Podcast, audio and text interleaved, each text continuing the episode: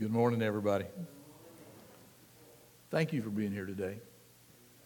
A lot of places you could have been, a lot of things you could be doing, but you've chosen to come in the house of God and worship Him. And I pray that you get everything that God wants you to have today. I think He's filled me up this week as I've studied and prepared. And so I would just say, put on your seatbelt. Um, I want you to know I wore this message before I preach it. And so uh, God has spoken to me.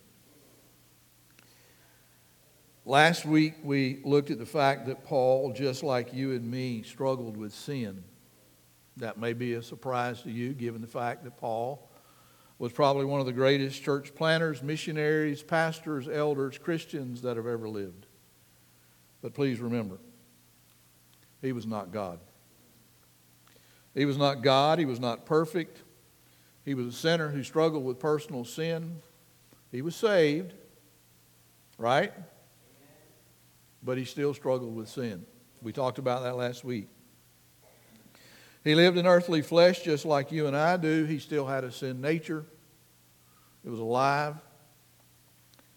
He said himself that he was a slave to sin. So I ask you this question Do you have a sin that enslaves you?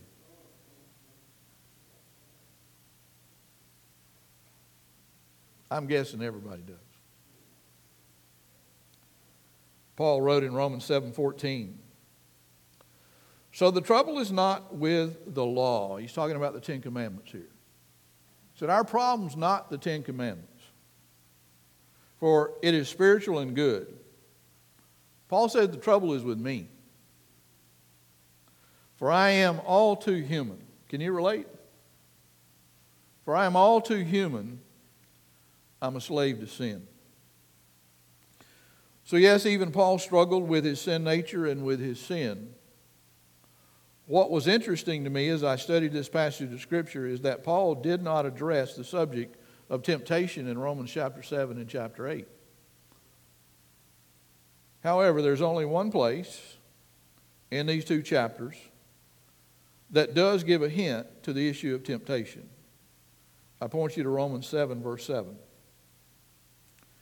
He asked an interesting question. He said, Well, then, Am I suggesting that the law of God is sinful? Of course not. In fact, it was the law that showed me my sin. In other words, me looking at the Ten Commandments revealed that I was a sinner. I would never have known that coveting is wrong if the law had not said you must not covet. But sin used this command to arouse all kind of covetous desires or temptations within me. If there were no law, then sin would not have that power. What Paul is really addressing, the context of this passage, is the problem of legalism. Those who are legalists, who practice legalism, expect that a set of rules can keep them and everybody around them from sinning. But the more you try to meet God's standards in the flesh, in your own power, by following a set of rules, the more sinful you're going to become. Before the commandment to not covet, people were already sinning against God and wanting what belonged to other people. We see a lot of that today. Looking across the fence and wanting what the Joneses want. But once this command was revealed, according to Paul in verse 9, he says, At one time I lived without understanding the law. In other words, I had no information about what the law said. But when I learned the command not to covet, notice this the power of sin came to life and I died. Now, there are two things that I think Paul could mean by this. He could be saying that this is when, this moment is when I learned the terrible power of sin and what sin had done to me, and that's when I realized how spiritually lost and separated from God I am. Or it could have meant that this is when I was tempted to sin all the more. My personal opinion is that it meant both. He realized he was lost, but he realized also he was in trouble. The law of God is good, but sin always seizes the opportunity through the commandment to produce more sin. Notice verse 8 again. He said, But sin used this command to arouse, interesting word, arouse all kinds of covetous desires or temptations within me. I say all the time that sin is like eating Lay's potato chips. You can't eat just one. That's what the motto says, right? You can't eat just one. Well, you, you won't and you can't stop eating just one potato chip, and sin is very much like that. You will never stop at committing just one sin. How many of you, by raising your hands, would say, I have only committed one sin in my life? I'm spot on, right? When you preach the Word of God, you're spot on. Listen, your first sin is a seedbed for committing even more sin. Tony Evans said, Have you ever seen a don't touch sign? You know, when you got wet paint on a door or a wall and it says don't touch, what do you want to do? What will a kid do? He says the sign itself makes you want to reach out your hand Likewise, sin conjures up the desire, the temptation to do the opposite of what the law says. So, the more law, apart from the gospel, the more sin. Now, while Paul says nearly, nearly nothing about temptation in Romans 7 and 8, he has a whole lot to say about the subject in 1 Corinthians 10. Why? Because he's writing to the Corinthians. if you know anything about the Corinthians, they were a sinful bunch of people. Now, if you will allow me, I want us to look inside the window of 1 Corinthians 9 to set the context for what Paul says in chapter 10. So look with me at 1 Corinthians 9:22 what he says. Paul says, "When I am with those who are weak, I share their weakness so that I might bring the weak to Christ." You, did you hear that? He said, Yes, I, I try to find common ground with everyone, doing everything that I can to save some. Not that Paul saved them, but he led them to Christ. He said, I do all of this to spread the good news, and in doing so, I, uh, in doing so, I enjoy its blessings. There's an old saying, when in Rome, do as the Romans do. Well, Paul would never have conformed to the many different worldly cultures that he encountered with all the places that he went. However, Paul was always willing to make adjustments and sacrifices in his life to win the lost to Christ, to win lost souls. When I, when I mentioned the name Lottie Moon, who knows who I'm talking about? Lottie Moon, great Baptist missionary, went to China. On her first trip to China, she went as a Southern belle. She was from the South. She tried to change the people to get them to live the way she lived, and she failed. No converts, first trip. She learned some things, and on her second trip to China, she became Chinese to win the Chinese. She ate what they ate, she dressed like the Chinese, she lived like the Chinese, and oh, what a difference it made. Many people came to know the Lord. She adjusted, she sacrificed. She even gave half of her daily portion of food to others who were hungry. And eventually that led to her own demise. Paul put his own personal pleasures and comforts and his desires aside to do whatever it took to win the people to whom he preached Christ to.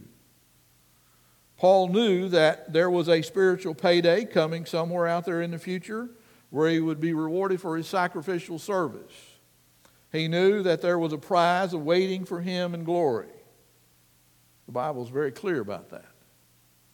He says in verse 23 I do all of this to spread the good news, and in doing so, I enjoy its blessings. Paul did what he did, sacrificing, ministering for the Lord to spread the gospel so that people could come to know the Lord and be saved, and so that one day he would share in the eternal blessings of God.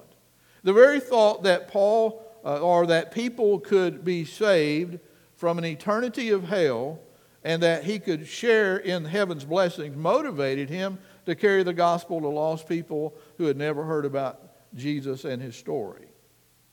Kind of parallels what Solomon wrote in Proverbs 11:30. The scripture there says, "The fruit of the righteous is a tree of life." Now, break that down. Righteous, who's he talking about? Those who have been made righteous in Christ. Not our own righteousness, but the righteousness that we have in Jesus. The fruit of the righteous, the work that we do, the, the fruit that we bear, points to the tree of life. And in fact, he says here, he who wins souls is what? Wise. You want to be wise in the Lord? Win people to Christ. Paul was a spiritually motivated believer, and, and he, he, he was always encouraging other believers like you and me to be motivated servants of the Lord. In fact, the remainder of this chapter is Paul doing his best to, to light a fire under the believers there in Corinth to set them on fire for Jesus. Paul said in verse 24, Remember that in a race everyone runs, but only one person gets the prize. You also must run in such a way that you will win. I can assure you that Paul wasn't content to only receive a participation ribbon in the race that Christians are given to run. No, he wanted the gold medal. He wanted to stand on the highest platform. Not to toot his own whistle, but to do his best for God. True athletes don't compete merely for exercise. They compete to win in whatever sport they participate in. No follower of Christ should merely go through the motion of being a Christian. No Christian should be content to warm the bench. We should all run the Christian race to win, right? Run to win. Listen, if it had not been for game nights on Friday night, I promise you I would have never played football. I loved football. But there's nothing fun about practicing football. It's a lot of hard work. Most of my injuries came in practice. But I gave it 120%. I practiced hard and gave it all I had to prepare to win on Friday night. I loved to win. I was very competitive. I worked very hard to be the best I could be for the, for the, for the team and, and for our school. All athletes practice strict self control, Paul says. They, they practice discipline. And they do it to win a prize that will fade away, but we do it as Christians for an eternal prize. Paul used sports to illustrate a spiritual principle. I, I, I, heard a coach say this past week of his team that lost. He said, It's simple. We lost because we weren't prepared. I promise you, next, next week will be different. You got to prepare to win. My high school football coach, Coach Jim Redford, taught us that if we were going to be able to compete and have a chance to win, we had to be disciplined. Disciplined. That means we had to practice hard. We had to study our enemy or our, opponent, our, our opponent. We had to eat healthy every day. We had to lay off the sodas because they take you wind. He said, No drinking, no smoking. Boy, if he caught smoke on your breath, you in trouble. Get your sleep, he said. Stay eligible by making good grades and stay out of trouble. Oh, and yes, come to practice. Come to practice because if you don't practice, you don't play. Get prepared to win. Christians, it is no different for us. Do you want to stand before God and be a winner or a whiner? Because you're going to stand before God. What are you living for? What are you living for? Paul wrote, Our aim is to please Him. Always. Whether we are here in this body or away from this body, for we must all stand before Christ to be judged. You will not stand at the great white throne judgment if you put your faith in Jesus Christ. You're saved. You won't be there. But you will stand before Christ at the judgment seat of Christ. where he will weigh and judge your deeds, you will stand there. You have no choice. He said, We will each receive whatever we deserve for the good or evil that we have done in our bodies. Christian, listen to me. You will be repaid for your service to the Lord. You will. There's a reward day coming. You will be rewarded for, our, for the kingdom work that you've done with godly motives. And, and here, you know, we sometimes think we, we get around the corner and God can't see us. That's right. We think we turn the light out and God can't see in the dark. He sees better in the dark, He sees in the light. He made both. He doesn't need uh, the light to be on to see. God has not missed a single second of your life story. He is constantly watching you. As someone asked me the other day, do you have cameras inside your building? I said, no, we got them on the outside. We don't have them on the inside. Well, God sees out there and he sees in here. Joyce and I went to the movie, a new movie the other night. We don't go to movies very often, but this one was, uh, I think, was, was promoted to be good, called The Hill. The Hill. It's, it's, a, it's a movie about a young man who had a passion to know God and a passion to play professional baseball. That's what got my attention. I live this story. Um, that's all he ever wanted to do. The whole story is about him preparing to be a professional baseball player. The problem is he was born crippled. And they had braces strapped on his legs from a very early age, and he grew up with braces on his legs. He couldn't run, but he was constantly picking up rocks, rocks and hitting them with a stick. And he could, he could hit a ball. Okay? I mean, but he, he never allowed those braces to hinder him. I mean, he, he, he was going to outlive those. Uh, it was, he was unbelievably determined to play professional baseball and he simply refused to let anything stop that desire. It's a great movie. I don't, it's a true story. I don't, I don't want to ruin it for you. I, I would encourage you to go.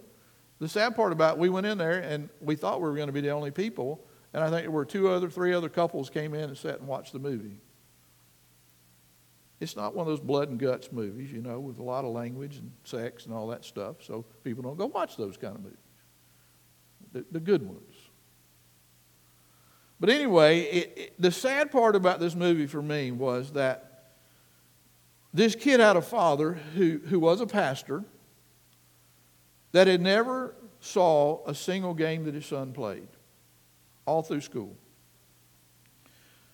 Not until he was trying out for the big leagues did this father show up, and then not until the last pitch that his son was thrown in the last inning of an ex- exhibition game. And the kid jacked it out of the ballpark. He was 11 for 11, I think, that night. Unbelievable. It's sad to me that his father refused to watch his son play the game that he was so gifted to play. Listen, Christian. God, your Heavenly Father, hasn't missed a single second of the game that He's gifted you and called you to play. He's seen everything you've ever done since you were called and saved. He's seen all the good, he's seen all the bad. You have not surprised him. There's not a thing that your Heavenly Father that has missed. And he will one day reward you accordingly.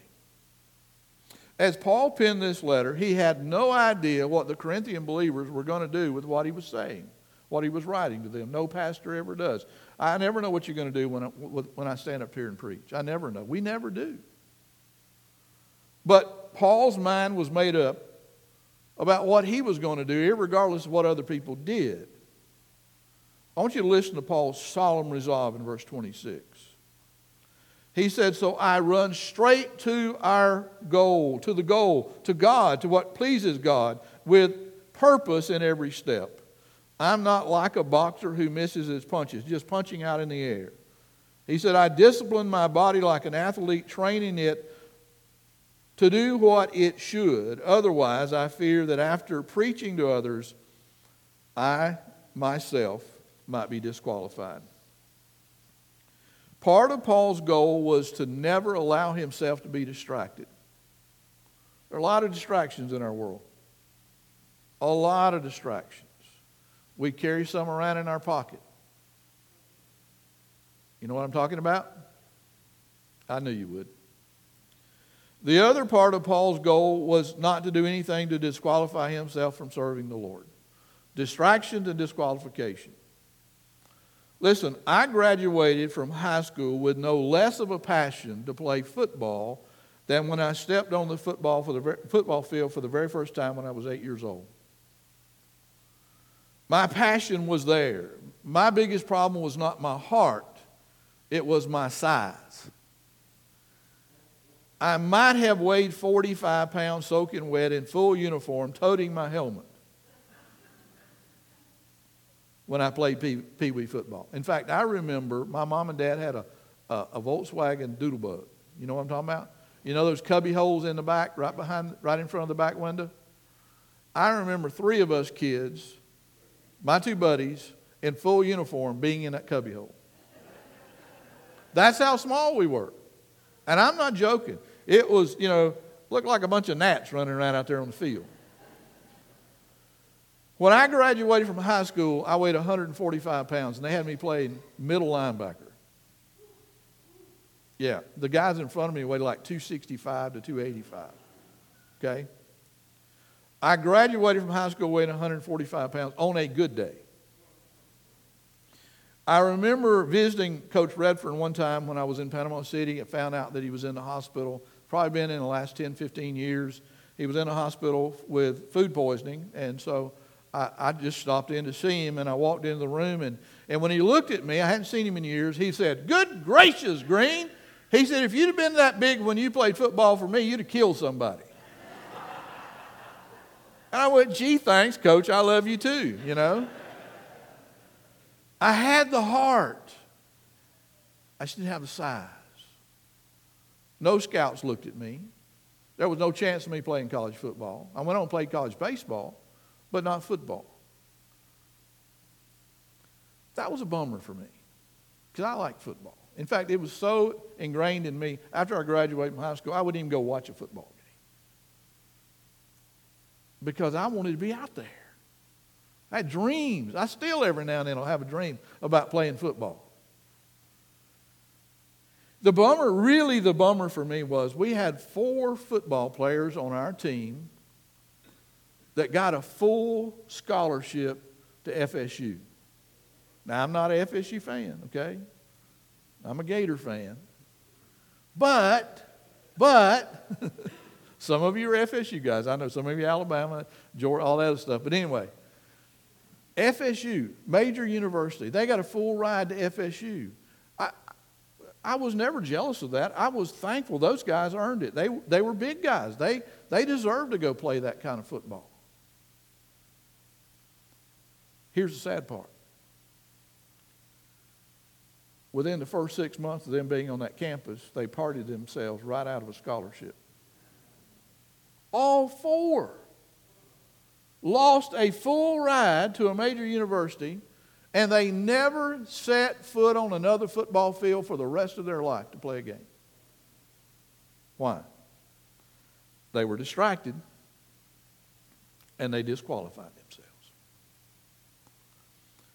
They couldn't handle all the temptations that were thrown in front of them. But then I'm sure that you can't either. I know I can't. I'm being honest. I have weaknesses. So do you. The devil knows them better than you do. How good are you at dealing with temptation? How do you handle temptation? What is your methodology? I don't know of anyone who's ever lived on earth, including Jesus, that hasn't been tempted. Did you hear me? Every human being is tempted. If you haven't been yet, be warned. It's coming. Every person will be tempted. And whatever you're tempted with, you can be sure that others have had to deal with the same temptation before you. Jesus, in fact, it says in Scripture, faced every temptation known to man. So if the devil tempted the Son of God, Jesus Christ, he will come tempt you. That is why the writer of Hebrews wrote in Hebrews 4:14. he said, "That is why, because we will be tempted, be, be tempted, that is why we have a great high priest who has gone into heaven, Jesus the Son of God. Let us cling to him and never stop trusting him. This high priest of ours understood our what? Weakness. Jesus knows our weakness. For he faced all the same temptations that we do and yet he did not sin. I want to make this abundantly clear to you this morning. Temptation is not sin. Did you hear me? Temptation is not sin. It is Satan's trap to get you to sin. It is the bait that distracts you and disqualifies you. Jesus never sinned even though he was tempted. Temptation doesn't become sin until you act upon it. In other words, it is not sin until you do what you are tempted to do. Sin is sin, hmm. and sin leads to greater temptations, like potato, potato chips. You take one out, you eat it, you're going to eat another. You sin one time, you're going to be tempted to sin again and again and again. This morning, I, I want to, there's, there's three things that Paul brings out in chapter 10 that I think will help us to correctly handle temptation. Three things I want to point out. Please take note of this. I wish to God somebody would have pointed this out. And I also wish that I would have taken this to heart. There'd been a whole lot less pain in my life. Okay? Notice in the first 10 verses, Paul talks about the fact that we all can learn from the negative examples of the Israelites. In other words, we can learn from their bad decisions, their bad choices, their sin. And trust me when I say this, what Paul writes here in, in these opening verses is only an abbreviated account of Israel's sin. It would take volumes of book to include a complete narrative of their sinfulness. Hello? Was he right? I don't want you to forget, Paul says, dear brothers and sisters, what happened to our ancestors in the wilderness long ago. God guided all of them by sending a cloud that moved along ahead of them and he brought them all safely through the waters of the sea on dry ground. As followers of Moses, they were all baptized into the cloud and the sea. In other words, they experienced the miracle of coming through that and how God did that. They had that experience. And all of them ate the same miraculous food, the manna and the quail. And all of them drank the same miraculous water.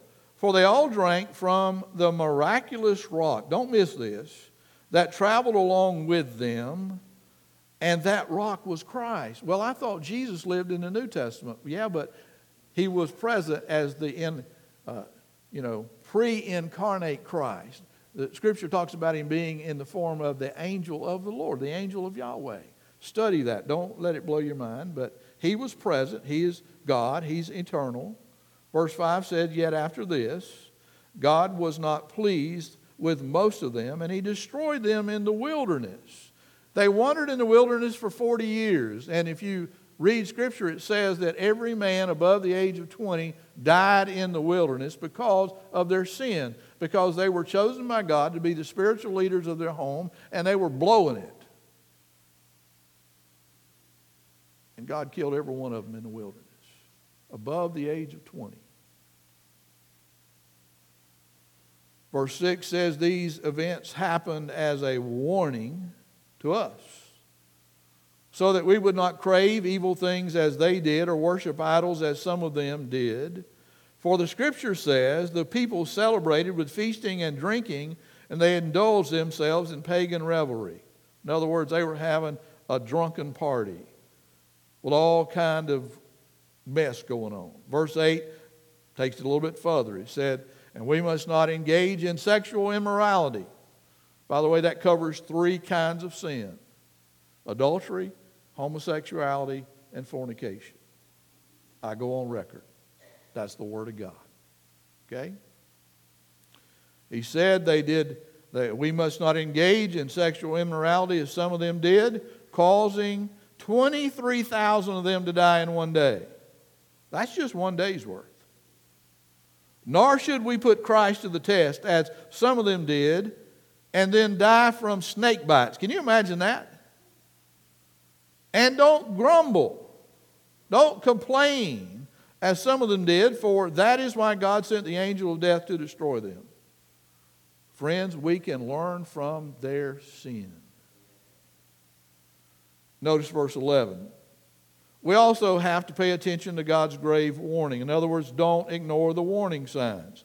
He says, all these events happen to them as examples for us. They were written down to warn us who live at a time when this age is drawing to a close. That's where we're at. That's where we're at, folks. So let me ask you who's your best teacher? Of all the teachers you've ever had in your life, who is your best teacher? I, I went back and thought about this, and I, I have to include all, you know, elementary school, junior high, high school. In elementary school, it was Coach Gray. Coach Gray. He was, one year he was my fifth grade teacher. He was my PE coach several years. He inspired me to pursue the passion that I had with art. He was a great artist. He inspired me to draw and to paint. In, in junior high, it was Coach Hollowell. He was, uh, he was a little coach, a wonderful basketball player. Basketball was not my game. He knew I had a passion for football. But even though I was small, he said, Go play football. You can do it. You can do it. When I got into high school, obviously it was Coach Redfern. Uh, he is still, you know, he was like a spiritual father to me. My father was not saved at that point in my life. Uh, my real father Coach, Coach Redford became my spiritual father. He was a sponsor of the FCA, the Fellowship of Christian Athletes, and he inspired me to live for Christ. He invested in me, and I still look up to him to this day. We still have contact. But my best teacher of all that I had was my dad. My dad. There are so many things that my dad taught me through the years, I could write books. One of the things I remember that Dad said to me, and he impressed on me early, I wish I'd have listened more. But he said, Son, I encourage you to learn from other people's mistakes. There's less pain if you learn it that way. I didn't listen. I listened on some things, but not everything, okay? We've all heard the old expression experience is the best teacher. Experience is the best teacher. It's painful. Some of the best lessons I ever learned, I learned the hard way by making my own mistakes, by, by making bad choices, and then suffering through the consequences and the pain. You know what I'm talking about. Here in the 11th verse, Paul makes it clear, though, that someone else's experience is the best teacher. The whole idea is that it's best to learn from their pain so that you don't have to experience your own pain. Hear that? Just look around you. People are in pain. There's a reason. Don't do what they've done. Hello? Growing up, I wanted a motorcycle. My friend had a motorcycle. He had a scooter, you know. It was wheels. I wanted one. Dad said, No, you're not getting a motorcycle. I don't care what it is. I built a go kart. like to kill myself with it, but I built one. But my dad wouldn't let me have a motorcycle for a reason. And that was because when he was a teenager, when he got his license, he and a friend of his went together, pooled their money together, and they bought an Indian motorcycle, a big motorcycle for two teenagers. And they, they you know, they swapped it around. One would drive it a little while, the other would drive it a little while. One day, his friend took the motorcycle out, was driving it. He got himself in a high speeding situation and it got away from him and he had to lay it down and he slid it under a tractor trailer truck and the, and the young man was paralyzed for the rest of his life. My dad never sat on another motorcycle for the rest of his life. Killed his friend. young man eventually died in the opening verses of this chapter that we just read, we read what Paul wrote about the various events that happened to the Israelites while they were wandering around in the wilderness for those 40 years. And he wrote about the sinful relationship the Israelites had with their worship of pagan idols. And he, he wrote about their problem of committing sexual immorality and about their constant grumbling. And he included their painful and yet sometimes even deadly consequences from all of their sin. Sin, according to Solomon, is fun for a season, but it leaves you with regrets and with scars. I can hear what some of you are thinking right now. Not God, but you see, I understand you. A little bit, anyway. Some of you are looking at the sins that we just talked about and you're going, well, that's not my problem. I don't have their problem. Hey, I know you well enough to know that you do have a sin problem. Everybody does. There is some kind of sin that you're struggling with. Everybody does. Remember, the Apostle Paul did. He didn't tell us what his sin was so that we could relate to him. So don't be proud and arrogant. Be humble and be honest. Solomon, one of the greatest sinners that ever lived, said pride will destroy a person. A proud attitude leads to ruin. Don't be proud.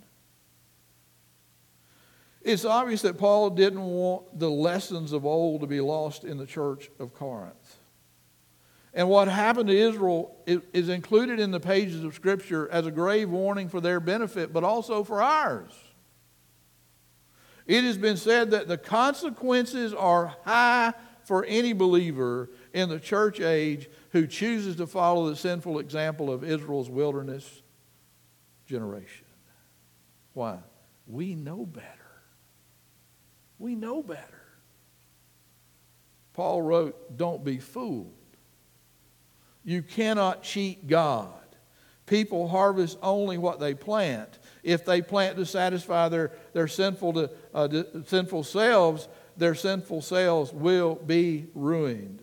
Another translation says, God is not mocked.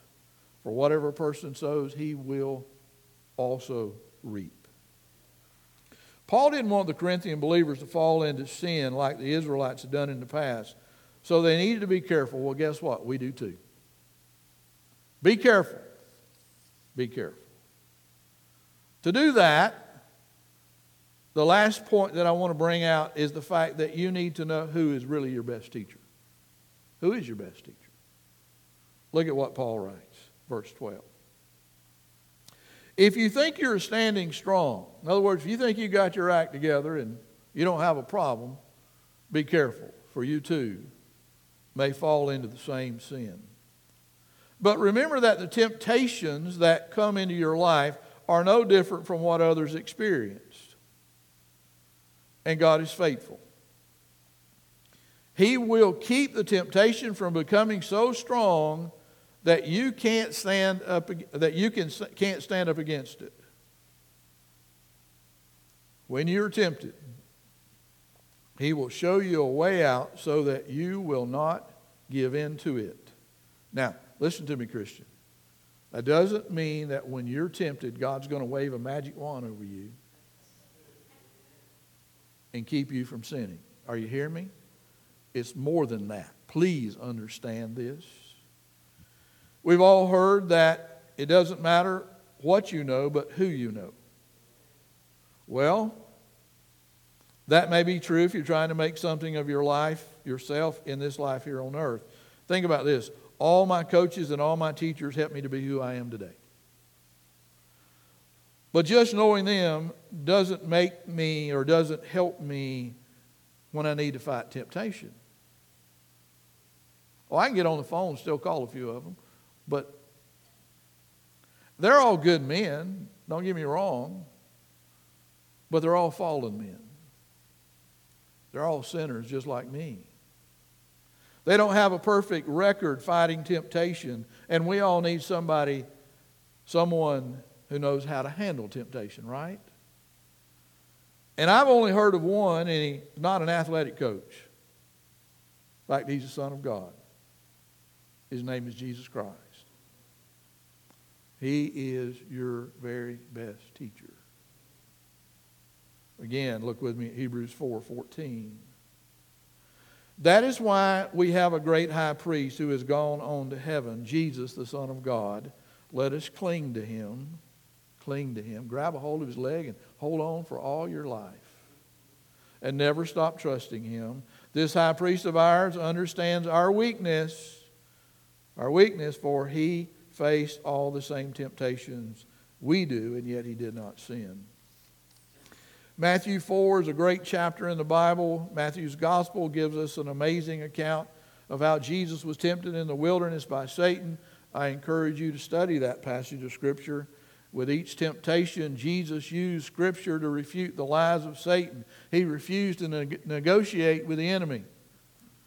And neither did he try to rationalize what he was being tempted with. No, Jesus simply quoted the truths of God, and with them he defeated Satan's lies.